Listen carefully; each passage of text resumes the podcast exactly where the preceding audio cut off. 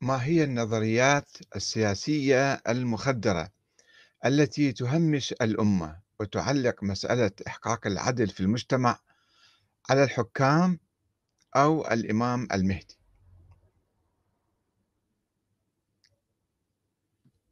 بسم الله الرحمن الرحيم.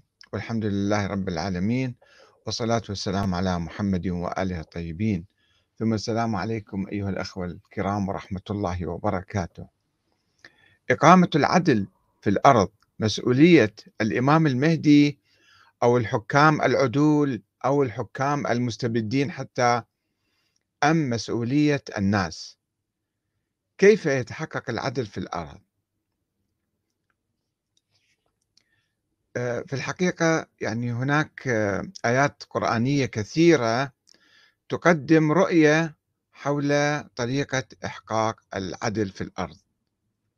آيات قرآنية كثيرة سوف أقرأها عليكم ولكن في مقابل القرآن الكريم وعندما تخلى المسلمون عن القرآن وتركوه وراءهم ظهرية آه، برزت لديهم نظريات عجيبة غريبة.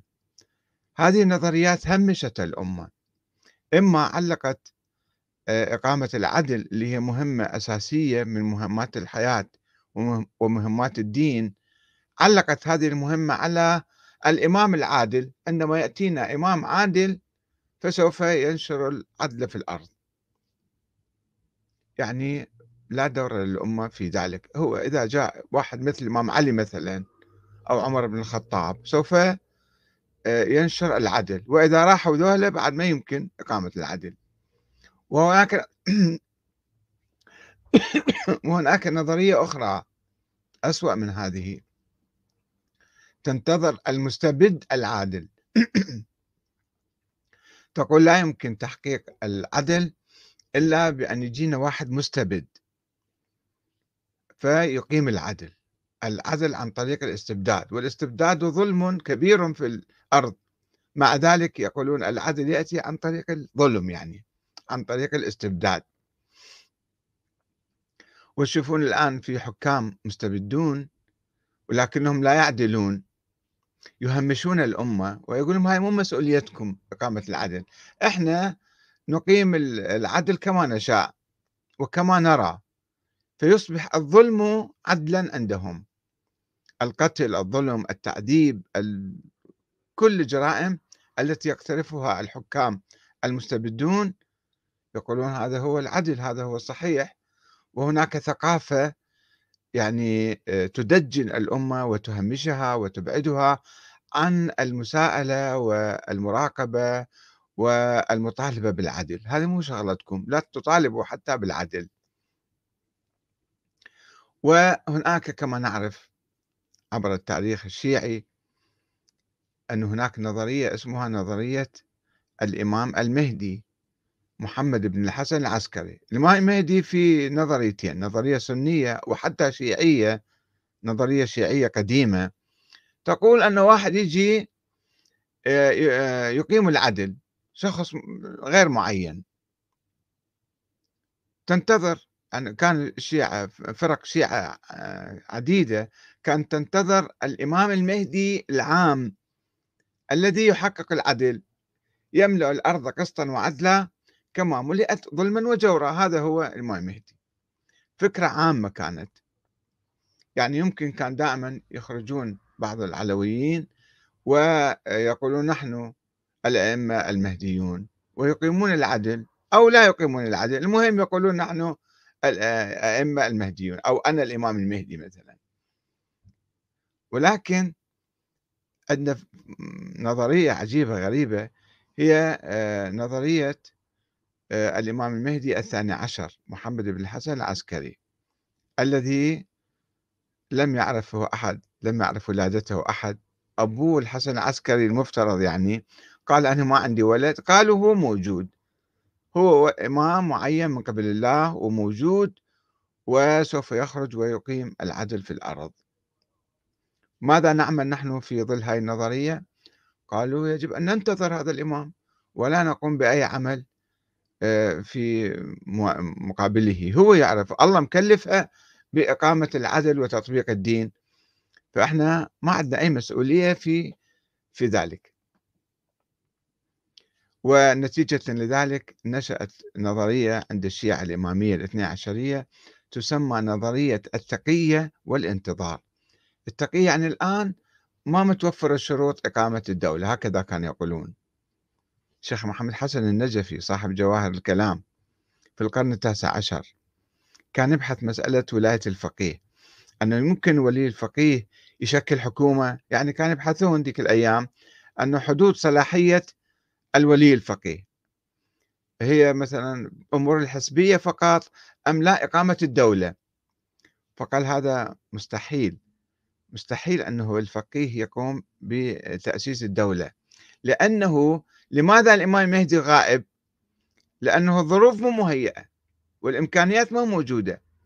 فعلمنا أنه يستحيل إقامة الدولة الآن. فإذا يجب أن ننتظر هذا الإمام ولا نقوم بأي عمل سياسي. شوفوا شلون فكر مشربك يعني. فكر متداخل مع بعض وفكر مخدر. هو يمكن نيته حسنة ولكنه لأنه كان يؤمن بنظريات معينة يؤمن بوجود هذا الإمام. ولذلك بنى على ذلك أنه يجب أن ننتظره. لو كان باحث موضوع وجود الإمام المهدي الشيخ محمد حسن الجواهري صاحب جواهر الكلام لما قال ذلك بس هو كان معبأ بنظريات مسبقة. وبعد ذلك نشأت عندنا الحجتية ما يسمى بالحجتية اللي الآن تشوفوهم يبثون هذا النشيد سلام يا مهدي سلاما أيها القائد سلام يا مهدي. وسووا له دعاية كبيرة. وذولا بإيران كانوا يسوون قبل الثورة نشاطات كثيرة يدعون حركة واسعة جدا في إيران. الشيخ محمود الحلبي أسسها في مشهد. وكان كله يأكد أنه إحنا ما, لازم نسوي أي شيء. ننتظر الإمام المهدي حتى يخرج. حتى نظرية التمهيد ما كانت عندهم. أنه مو شغلنا إحنا نمهد هو يطلع الإمام المهدي يأسس الدولة الإسلامية. والإمام الخميني كان يكره هذه الحركة جدا. حتى بعد الانتصار اجى هذا الشيخ محمود الحلبي وزار الإمام الخميني والإمام الخميني كان مقطب جدا في الصور التي نشرت له وطالبه بحل هذا التنظيم. كل الناس متدينين في خاصة في التعليم كانوا في الجيش كانوا ولكنهم كانوا يؤمنون أنه الشاه موجود بعد بعد مو شغلنا إحنا نقاوم الشاه أو نغير النظام ونسوي حكومة إسلامية وهذا مو شغلنا هذا. فإجى الدكتور علي شريعتي والإمام الخميني قالوا خلينا نمهد خلينا نمهد طلعت فكرة التمهيد. إحنا نسوي دولة. حتى يطلع الإمام دولة موجودة. الإمام الخميني وسع نظرية ولاية الفقيه إلى الحكومة الإسلامية. الآن هناك يعني رد عن هذا الفكر في الحقيقة. عن الفكر الحيوي الذي انتشر قبل خمسين عاما تقريبا عند الدكتور علي شريعتي والإمام الخميني والسيد محمد باقر الصدر رحمة الله عليه والأحزاب الإسلامية سيد موسى الصدر كلهم كانوا يؤمنون بضرورة العمل وعدم الجلوس والانتظار السلبي. نظرية التقية والانتظار السلبي بطلوا عنها ولكن الآن هناك ضخ إعلامي هائل لا أعرف إلى ماذا يهدف هذا. سلاما أيها القائد. يا مهدي تعال يا مهدي. ثم ماذا بعدين؟ إذا ما خرج شو تسوون بعدين؟ فهاي المشكلة أنه إحنا الفكر الإسلامي الصحيح في القرآن الكريم لا وجود فيه لأي كلام حول الإمام مهدي. اقرأ القرآن من أول إلى آخرة. القرآن يحث الله سبحانه وتعالى يحث الناس على إقامة العدل في الأرض. وسأقرأ لكم الآيات ونشوف التعليقات. هذا الفكر الإيجابي الموجود بالقرآن إحنا نسيناه. عندما أهملنا القرآن والتفينا عليه بأفكار شيطانية بالحقيقة أبعدتنا عن القرآن وعن إقامة الحياة السعيدة العادلة في الأرض اليوم. لذلك إحنا عندنا ظلم وعندنا فساد وطغيان وجالسين ننتظر الإمام المهدي يخرج حتى يصلح الأمور. هذا فكر سلبي فكر مخدر. نقرأ بعض الآيات آيات كثيرة طبعا بالقرآن ولكن أنا اختارت يعني بعض الآيات. بسم الله الرحمن الرحيم. إن الله يأمركم أن تؤدوا الأمانات إلى أهلها وإذا حكمتم بين الناس أن تحكموا بالعدل. يعني ما معلقة أنه واحد إمام يتعين من الله يجيكم حتى يقيم العدل. إن الله نعم ما يعظكم به إن الله كان سميعا بصيرا. النساء 58 شوفوا الخطاب الموجه ليحيي النفوس. هذا الخطاب الإلهي القرآني اللي إحنا غافلين عنه. يا أيها الذين آمنوا كونوا قوامين بالقسط. يأمرنا الله يقول إحنا خلي نقوم بالقسط. شهداء لله ولو على أنفسكم أو الوالدين والأقربين إن يكن غنيا أو فقيرا فالله أولى بهما. فلا تتبعوا الهوى أن تعدلوا وأن تلووا وأن أو تعرضوا فإن الله كان بما تعملون خبيرا. وإن تلووا أو تعرضوا. النساء 135 يا أيها الذين آمنوا كونوا قوامين شهد لله شهداء بالقسط. ولا يجرمنكم شنآن قوم على أن لا تعدلوا. اعدلوا. هو أقرب للتقوى. واتقوا الله إن الله خبير بما تعملون. المائدة 8 و وإذا قلتم فاعدلوا ولو كان ذا قربى وبعهد الله أوفوا. ذلكم وصاكم به لعلكم تذكرون الأنعام 152 إن الله يأمر بالعدل والإحسان. الله دي يأمر بالعدل والإحسان دائما مو فقط بزمن النبي ولا في آخر يوم قبل القيامة عندما يأتي الإمام المهدي الله دائما يأمر بالعدل والإحسان وإحنا يجب أن نطبق العدل والإحسان. وإيتاء ذي القربى وينهى عن الفحشاء والمنكر والبغي. يعظكم لعلكم تذكرون النحل 90 وإن طائفتان من المؤمنين اقتتلوا فأصلحوا بينهما فإن بغت إحداهما على الأخرى فقاتلوا التي تبغي حتى تفيء إلى أمر الله فإن فاءت فأصلحوا بينهما بالعدل وأقسطوا. إن الله يحب المقسطين. الحجرات تسعة. إن الذين يكفرون بآيات الله ويقتلون النبيين بغير الحق ويقتلون الذين يأمرون بالقسط من الناس فبشرهم بعذاب أليم. شوفوا ال- ال- الذين يأمرون بالقسط من الناس يعني الناس لازم يقومون بهالعمل هذا. وإن حكمت فاحكم بينهم بالقسط. إن الله يحب المقسطين. المائدة 42 طبعا مو بس للنبي دائما مو... آية إلى يوم القيامة. قل أمر ربي بالقسط وأقيموا وجوهكم عند كل مسجد وادعوه مخلصين له الدين كما بدأكم تعودون. الأعراف 29 ويا قومي أوفوا الكيل أوفوا المكيال والميزان بالقسط ولا تبخسوا الناس أشياءهم ولا تبخسوا الناس أشياءهم ولا تعثوا في الأرض مفسدين. هود 85 وأوفوا الكيل إذا كلتم وزنوا بالقسطاس المستقيم. ذلك خير وأحسن تأويلا. الإسراء 35 وأقيموا الوزن بالقسط ولا تخسروا الميزان. الرحمن 9 لقد أرسلنا رسلنا بالبينات وأنزلنا معهم الكتاب والميزان ليقوم الناس بالقسط الناس يقومون بالقسط. وأنزلنا الحديد فيه بأس شديد ومنافع للناس وليعلم الله من ينصره ورسله بالغيب. إن الله قوي عزيز. إن لا ينهاكم الله عن الذين لم يقاتلوكم في الدين ولم يخرجوكم من دياركم أن تبروهم وتقسطوا إليهم.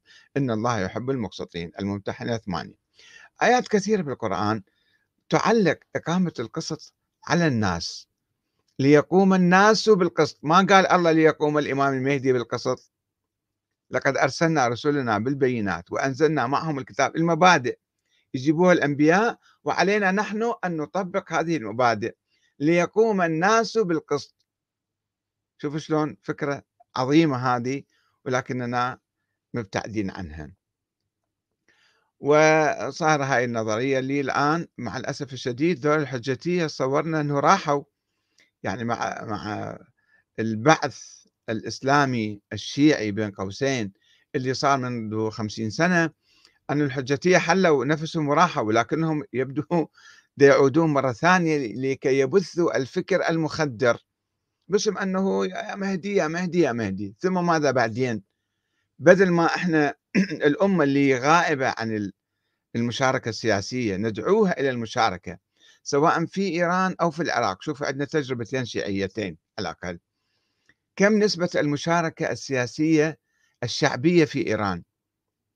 نسبة قليلة جدا حقيقة. الحكومة الإيرانية تقول مو أنا أقول. بالعراق نفس الشيء. الشيعة في العراق منسحبين عن السياسة. الحكم بيديهم الآن مثلا. ولكنهم الناس يعني أقصد بصورة عامة ولكن نسبة المشاركة 20 أو 30 أو 25% لماذا الشعب ما يشارك؟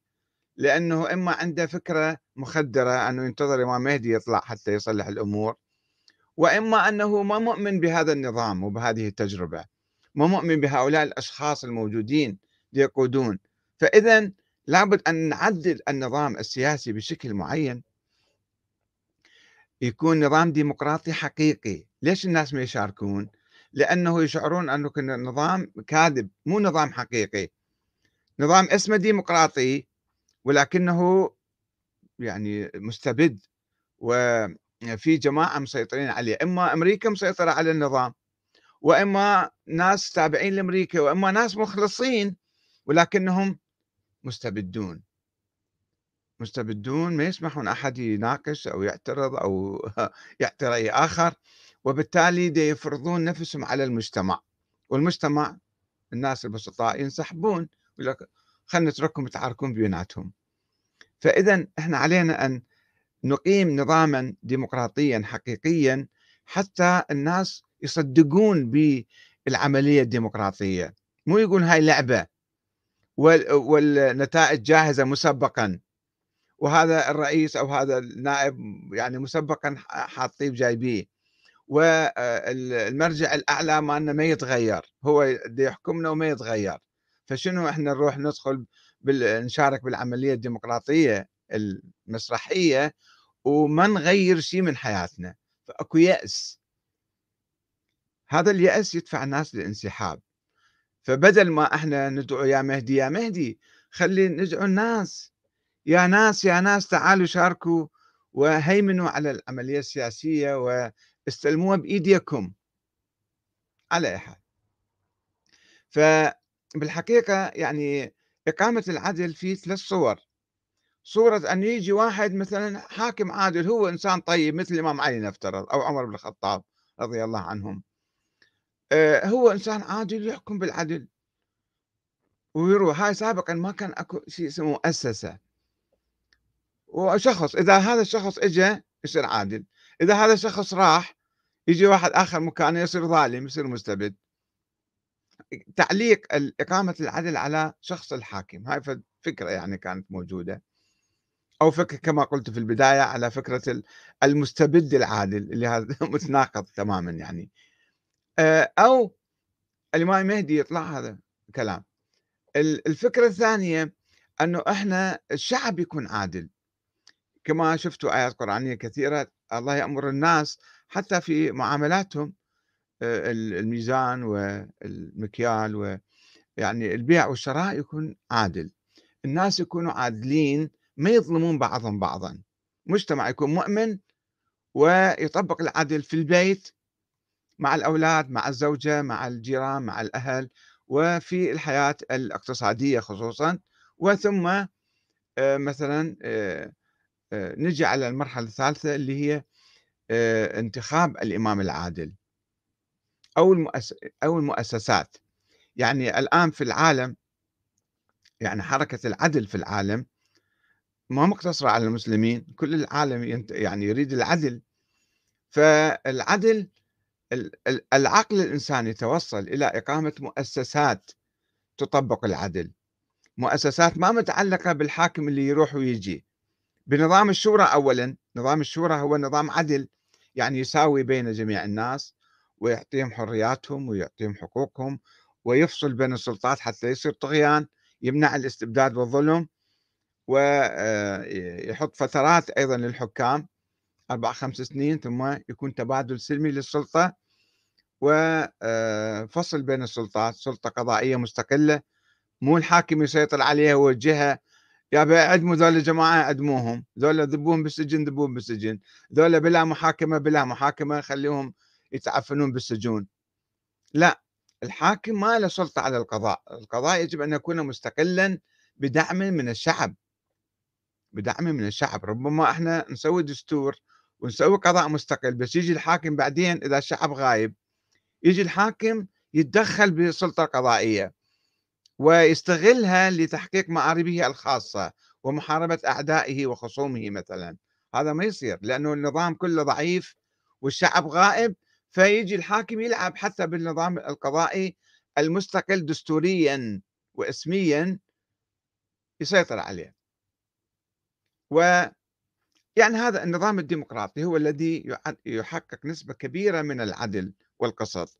تبقى بعض الأحزاب تجي يمينية مثلا أحزاب نازية أحزاب شوفينية أحزاب آه، يعني إرهابية تسيطر على السلطة بالانتخابات وتكون آه، عنصرية مثلا. تبث العنصرية في المجتمع وفي القوانين تغير تبدل آه، يعني تنقض القوانين العادلة بقوانين أخرى أو بممارسات ظالمة. بممارسات ظالمة في المجتمع حسب ما يشتهون الحكام. وهذا كله في غيبة الشعوب. إذا شعوب موجودة المؤسسات آه، تحافظ على حقوقها وعلى العدل لا يستطيع أحد أن يتلاعب كثيرا ولكن هذا الصراع بعد بالدنيا موجود. بعض الأخوة في الحقيقة يعني آه، علقوا على هذه الكلمات التي طرحتها أنه كيف نحقق العدل في المجتمع؟ بواسطة الإمام أم بواسطة الشعب أم بواسطة المؤسسات التي يجب أن نقيمها؟ الأخ طالب الجبوري يقول لا حاجة للإمام أصلا فالقوانين الوضعية أتت كلها والعالم اليوم جميعا تحكمه القوانين. لما نقول إمام يعني الرئيس يعني النظام. يعني مو إلا إمام بالمعنى القديم يعني إمام مرجع مثلا ديني أو كذا لا الإمام يعني الرئيس العادل الذي يقيم نظاما عادلا. وهذا الرئيس إما هو يجي يسوي نظام عادل وإما المجتمع يسوي ثورة ويقيم نظام عادل نظام عادل مؤسسات عادلة. أبو مصطفى يعني عنده شعور سلبي يبدو عليه يقول هاي بالجنة أنه تحقق العدل بالجنة. ليش بالجنة يا أخي العزيز؟ ما الله سبحانه وتعالى جاب لنا القرآن للدنيا. حتى نعمل فيه هنا وأمرنا بالعدل والقسط وإقامة العدل والقسط. فليش تنتظر الجنة؟ لازم تسعى يا أخي العزيز. اسعى واعمل. والمجتمع كله لازم الفكر هذا الإيجابي ينتشر فيه ويقضي على الفكر السلبي المخدر. وإذا آه، حاكم مستبد عندنا موجود ومهمش الأمة يجب الأمة أن تأخذ على يده وهي آه، تأخذ الأمور بيدها تحاسبه ويعني تفرض عليه إقامة العدل. آه، جاسم محمد الزيادي يعني يقول إحنا قلنا إذا الأمة تنتخب الإمام العادل يقول لا ثم ننتخب نبيا عادلا. يا أخي النبي الله سبحانه وتعالى أرسل الأنبياء وجابوا لنا مبادئ وقال لنا أنتم اعملوا فيها ليقوم الناس بالقسط. فقلت آه، له إقامة العدل في المجتمع تحتاج إلى انتخاب رئيس عادل. آه، هديل البديري تقول الأخت هديل تقول الأمر بيد أمريكا هي المتسلطة على بلدنا. كيف النجاة والتغيير يا أستاذ أحمد المحترم؟ يا ريت لو تنزل فيديو بهذا الخصوص. إحنا تكلمنا كثيرا بالحقيقة عن يعني آه، في البلاد المحتلة المستعمرة. آه، هي تفرض أنظمة وتفرض تفرض دساتير وقوانين آه، ظالمة. وبالتالي لا يمكن يعني رفع هذا الظلم إلا بالتحرر والاستقلال التام. فإذا علينا إذا كنا نشعر في أي بلد مو فقط في العراق إذا نشعر في أي بلد هناك آه، قوة كبرى أو صغرى مسيطرة علينا يجب أن نتحرر. يعني هذا هو هذا الظلم يجب أن نرفعه. من يرفعه؟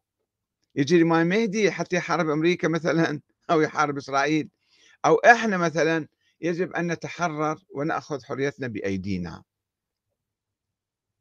حيدر كاظم الحار يقول هذا من سابع المستحيلات يتحقق لأن الشعب والحاكم يحبون المال حبا جما. مع تحياتي أستاذنا الفاضل. هو صحيح شوفوا كل إنسان إن الإنسان لا يطغى أن رآه استغنى.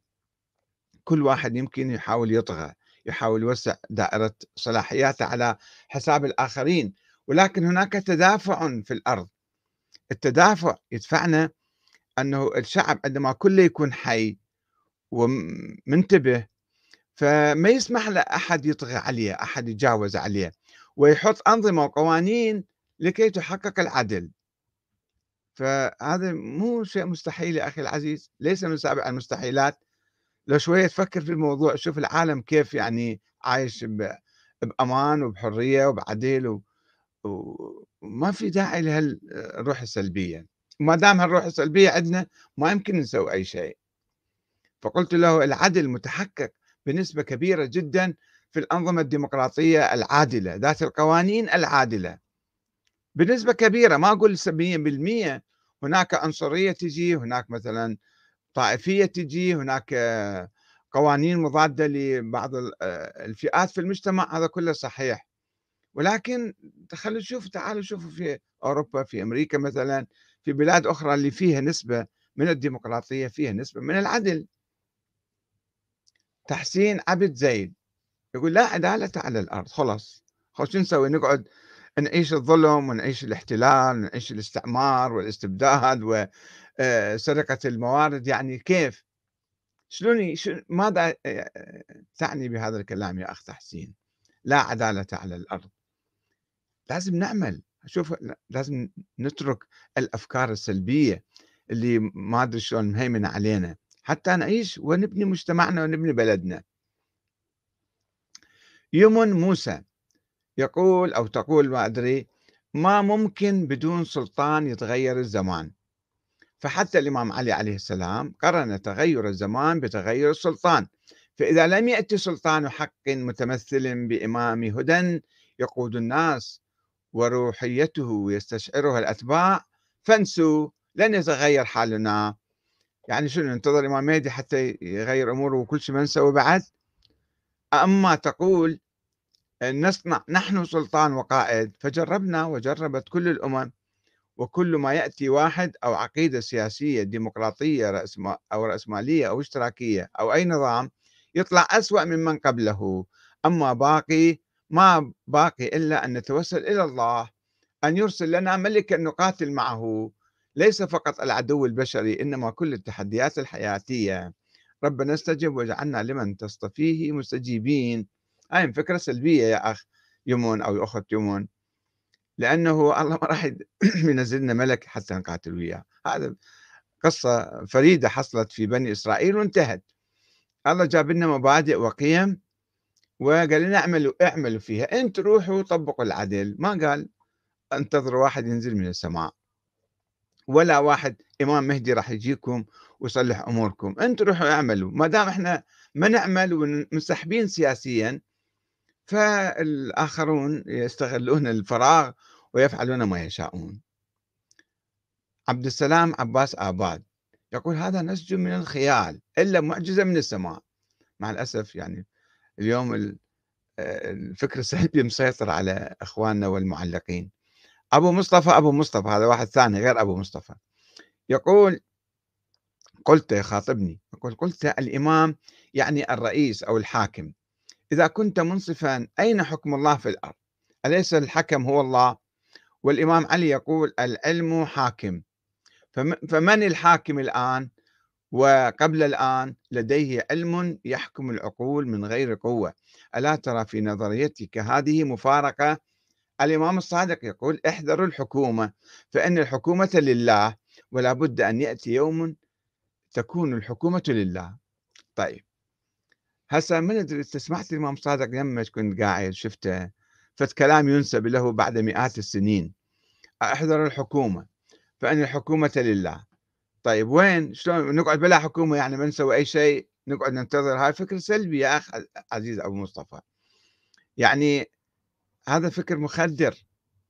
أنت ما أدري يعني هل تشارك في الحياة السياسية في الانتخابات أو لا؟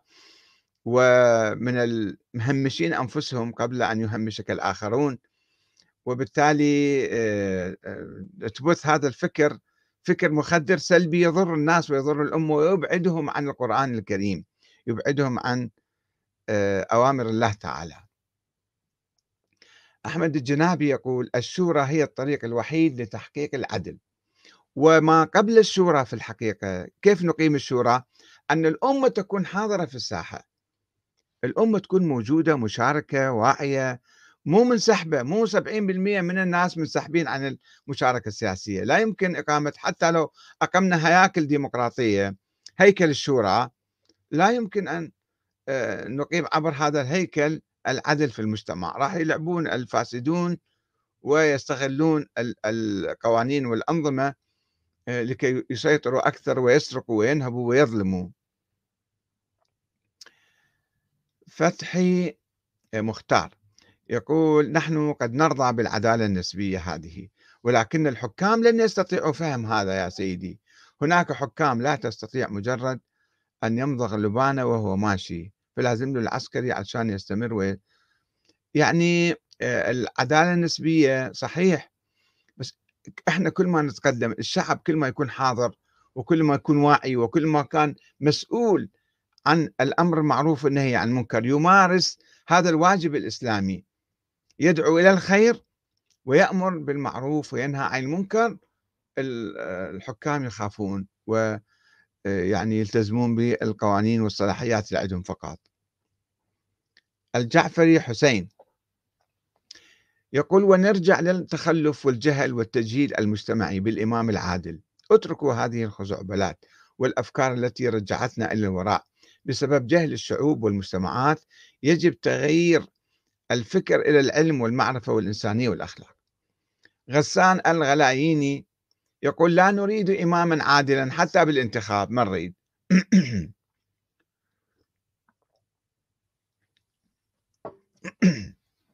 يعني هو تحصيل حاصل يقول نريد مؤسسات عادلة راسخة تبقى عاملة حتى مع تغير الحكومات بالانتخاب. إن كان عمر عادلا فإن عدالته ماتت معه لكنها تحولت إلى مؤسسات راسخة في الديمقراطيات الغربية. صحيح لندع الدين وتدين الأفراد بعيدا عن رجال الدين فلا كهنوت في الإسلام وبعيدا عن الدولة ومؤسساتها فالدولة مهمتها العمل على توفير أفضل مستوى معيشي للمواطنين وليس من مهمتها أدخال الناس عنوة إلى الجنة والنار. هذا مو حديثنا يا أخي غسان. إحنا ما نتحدث عن الجنة والنار نتحدث عن تحقيق العدل مثل ما الفقرة الأولى من حديثك آه، صحيح و آه، يعني تمام. أنه إحنا نريد مؤسسات المؤسسات كيف نسويها؟ وكيف نحافظ عليها؟ أهم من أن نسوي مؤسس مؤسسات نحافظ عليها حتى لا يخترقها الفاسدون والظالمون. هذه مهم مسألة مهمة أيضا. يعني كما قلت قبل قليل أن إقامة المؤسسات الديمقراطية لا يكفي وحتى مؤسسات الدولة. يعني إذا الناس فاسدين أيضا واحد يأكل الثاني.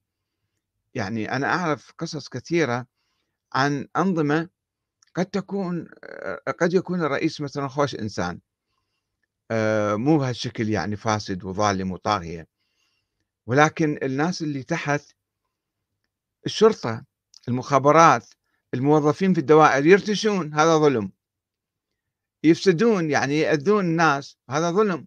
يعني لازم عندك أنت يعني تشكيلة كاملة. القضاء العادل المراقبة التامة والدقيقة النظام الديمقراطي مجموعة أشياء كلها ترجع إلى أن الناس هم يكونون ماخذين المهمة بيديهم مهمة إقامة العدل والقسط بين الناس. وما يتركون الأمور للدولة والمؤسساتها ولأحزابها ولكذا. حتى إذا انتخبوا أحزاب انتخبوا حكام ولكن يجب أن يراقبوا هؤلاء. مو تكون فكرة عندنا العبودية للحكام. إذا عندنا فكرة العبودية حاكم يقول لك أنا إيش ما أسوي؟ لازم أنت تسمع كلام. هذا مو صحيح. هذا يولد نوع خلل في النظام الديمقراطي وفي تحقيق العدل في الأرض. والسلام عليكم ورحمة الله وبركاته.